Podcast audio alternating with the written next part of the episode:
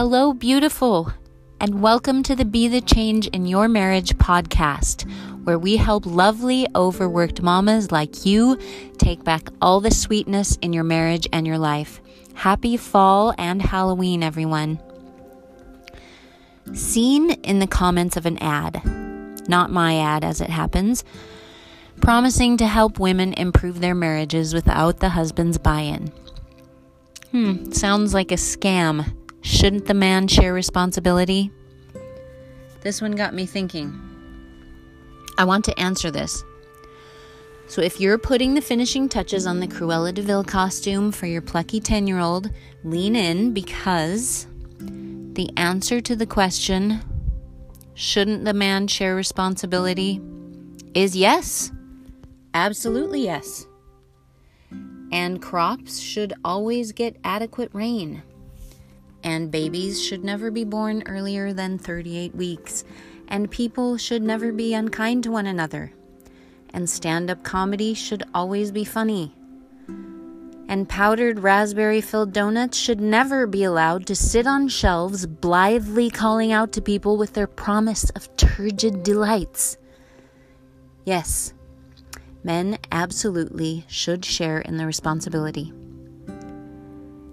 except when they don't, because sometimes they won't. Thank you, Dr. Seuss.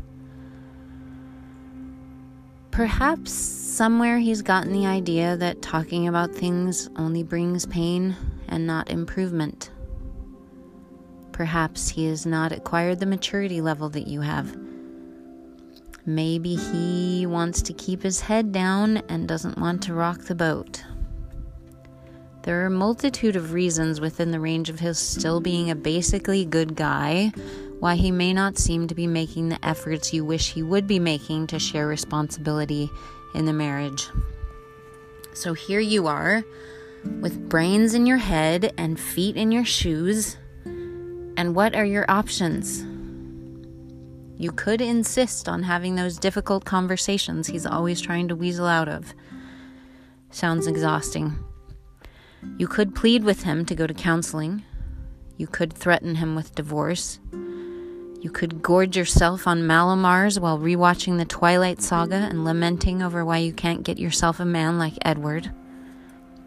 If you're looking for more options, stay with me. They're coming in this and future episodes.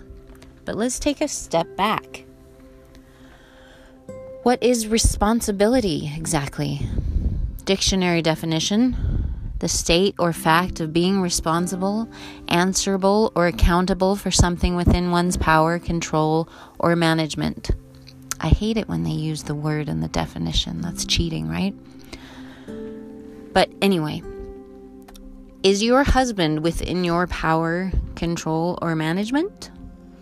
Well, no. What about your marriage? It's an ongoing interaction between two interdependent individuals. You are responsible for your behavior, your thoughts, and yes, your feelings. You can't always control how they show up, but you need to work on how you respond to them. You are in charge and accountable for what you put out there. You are not in charge and accountable for how he experiences it.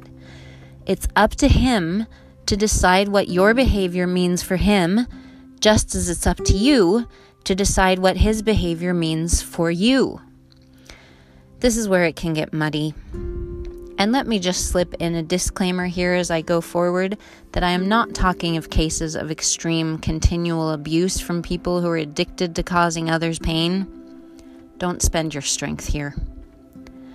I'm speaking of basically loving people who are continually activating each other's defenses. You are not responsible for how he interprets your behavior, but you are responsible for what you know. And if you know that growing up his dad was always critical of him and that he tends to get defensive or retreat when you bring up his faults, then, as a person who wishes to avoid inflicting harm on others, you may choose to avoid bringing up his faults because you have an awareness and therefore an answerability for the likely outcome. But doesn't it work both ways, you might ask? Doesn't he have to answer for how he's hurt me? Yes. And you could ask him to. But he might not yet have acquired the courage. It's really a balancing act. He should know if you're hurt. But try to let him know in a way that's not aimed at jabbing back, a way that doesn't say, You don't measure up, there's something fundamentally wrong with you, you're hopeless, and I made the wrong choice. You could softly say, Ouch. You could say, Wait, what just happened? Something feels off. You could say, I didn't mean to put you on the defensive. Or let's back up and try again. Okay, so what's your point, Summer? And it's a good question. So if you're looking for peanut butter cups in the bag of candy you just got for the trunk or treat, come back to me. At the end of the day, and at the end of our lives, what is our goal? Don't we all want to love as fearlessly and fully as our broken little hearts can muster? Don't we all want to let go of fear, blame, judgment, and resentment of others and ourselves? What would your marriage look like if you were able to strive for that? In a sense, your responsibility can stretch as far as your heart allows. And by stretching it, you have the opportunity to become a healing person, a light bearer, a source of love and encouragement for anyone within your reach. When it comes down to it, are we not responsible to do each loving thing that enters our heart? If we look at ourselves with an honest heart and it is within our power to give grace, bestow love, lighten a burden or a heart, are we not answerable for following that impulse as a spiritual being and a conscientious citizen of earth? What if you could see your husband as worthy of all your love? Treat him that way, and maybe, just maybe, watch him grow into that blessed image you're projecting. It really can happen. I know. As a mom, you're stretched to your capacity daily. So your first responsibility is to your own needs. And it can be so hard to sort out what's really necessary for your well being. And life has so many components, and they're all so crunchy, chewy, and impossible to nail down into a pattern. And toddlers pull off their clothes and diapers and poop on the floor as fast as you can say, Alexa, play Disney movie hits. Kids won't eat broccoli.